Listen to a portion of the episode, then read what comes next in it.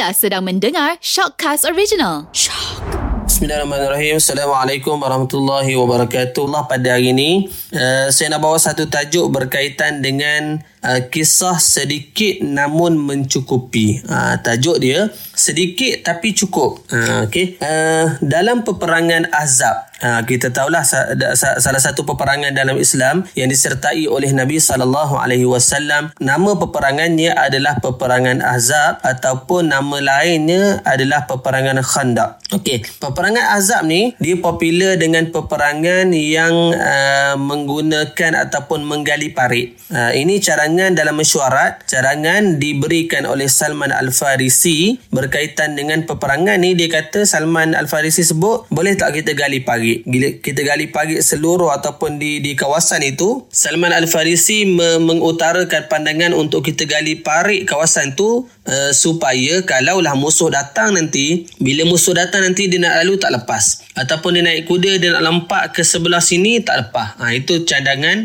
cadangan yang diutarakan oleh Salman Al-Farisi dalam peperangan Ahzab lalu diterima oleh Nabi wasallam. Maka para pendengar yang dirahmati Allah sekalian, ceritanya maka gali gali inilah parit Rasulullah bersama dengan lebih kurang seribu orang sahabat uh, yang berada pada waktu itu. Mereka ni gali parit. Gali parit, gali parit, gali parit. Sehinggalah mereka ni uh, menghadapi sedikit kesukaran lah. Sebab ada tanah-tanah yang dalamnya batu-batu yang keras. Tak menyebabkan uh, galian tu semakin sukar. Uh, dan mereka ni gali, gali, gali, gali menyebabkan apa ni bekalan makanan semakin habis dan mereka ni berlapar. Termasuklah Nabi sallallahu alaihi wasallam. Satu hari seorang sahabat yang bernama Jabir radhiyallahu an dia tengok Nabi tengah gali gali gali gali. Nabi letak dalam bekah. Nabi angkat bekah tu untuk letak tanah di tebing. Ha, tak macam biasalah orang korek lubang. Dia gali gali gali dia buah atas bekah. Dia letak atas tebing. Bila Nabi angkat sahaja tangan untuk letak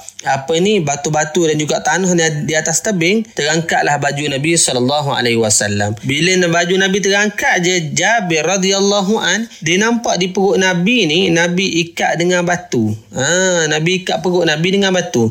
Nak ceritanya laparnya Rasulullah sallallahu alaihi wasallam menyebabkan Jabir ni dia rasa sedih. Ha, tak seorang rasul Nabi Muhammad sallallahu alaihi wasallam orang yang mulia tahan lapar sampai ikat batu kat perut. Ha, tak para pendengar kita kita tak sampai ke tahap tu lah kita tak pernah lagi ikat batu kat perut sebab lapar. Tetapi ini berlaku kepada Nabi sallallahu alaihi wasallam. Lalu Jabir radhiyallahu an ni dia balik ke rumah. Sampai saja di rumah uh, dia tanya pada isterinya wahai isteriku kita ada makanan apa eh? Sebab aku tengok siang pada nabi-nabi lapar. Dan sahabat-sahabat pun semua lapar-lapar. Nak ada tak makanan? Lalu isteri kepada Jabir radhiyallahu an ni kata uh, kita ada tapi tak banyak. Saya ada kita ada sedikit gandum dan juga ada seekor kambing yang kecil Ha, kambing betina kecil. Tak. Ha, kalau makan untuk uh, lima enam orang tu cukup lah kot. Ha, lebih kurang gitulah. Lalu isteri Jabir radhiyallahu anhu pun masak. Jabir sembelih kambing kambing kecil dia tu sembelih kambing. Tak. Lalu isteri dia buat gandum uli gandum. Dia masak-masak sampai siap. Dekat-dekat nak siap masak tu Jabir pun pergilah ke ke tempat gali parit tadi. Bila sampai saja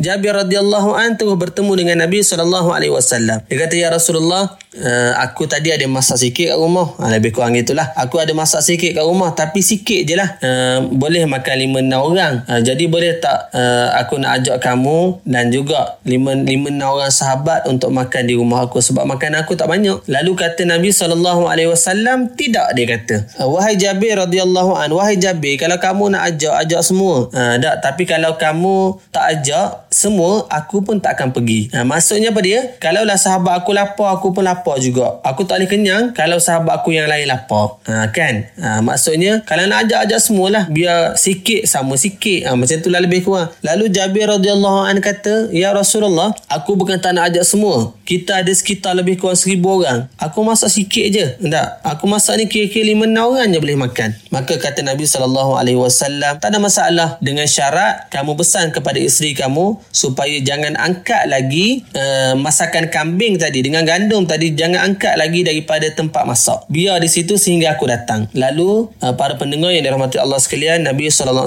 buat pengumuman kepada sahabat. Wahai sahabat semua, jom kita pergi makan rumah Jabir. Nah, maka berjalanlah Nabi dengan para sahabat sekitar seribu orang datang ke rumah Jabir radhiyallahu an. Lalu bila sampai sahaja Rasulullah dengan sahabat, lebih kurang seribu orang menyebabkan isteri Jabir ni terkejut. Lalu kata Jabir, tak ada masalah uh, apa ni semua sahabat ni Nabi sallallahu alaihi wasallam sendiri yang ajak. Lalu dia bagi tahulah pada isteri je jangan angkat lagi makanan yang berada di atas dapur ni atas arahan Nabi sallallahu alaihi wasallam. Maka para pendengar yang dirahmati Allah sekalian Nabi masuk ke dapur ada lalu dengan uh, mukjizat Nabi sallallahu alaihi wasallam Nabi ambil makanan Nabi ambil uh, gandum yang telah dimasak tadi yang telah diuli dan telah dimasak tadi. Lalu Nabi ambil uh, gulai kambing yang telah dimasak tadi. Nabi sendiri yang bagi kepada kepada semua sahabat. Ha, bukan bukan sikit ya. Bukan bilangan 3 4 orang tak. Bilangan sahabat pada waktu itu kata pandangan uh, pandangan adalah seribu orang. Lalu Nabi bagi makan bagi Nabi uh, Nabi bagi makan pada semua sahabat dan semua seribu orang sahabat tu semua sekali makan dan kenyang. Ha, dan Nabi sendiri makan adalah orang yang terakhir sekali makan. Bila Nabi sendiri makan siap makan maka pulanglah sahabat dan juga Nabi wasallam. Lalu Jabir radhiyallahu an. Yang tadi takut lah dah takut tak cukup makan dah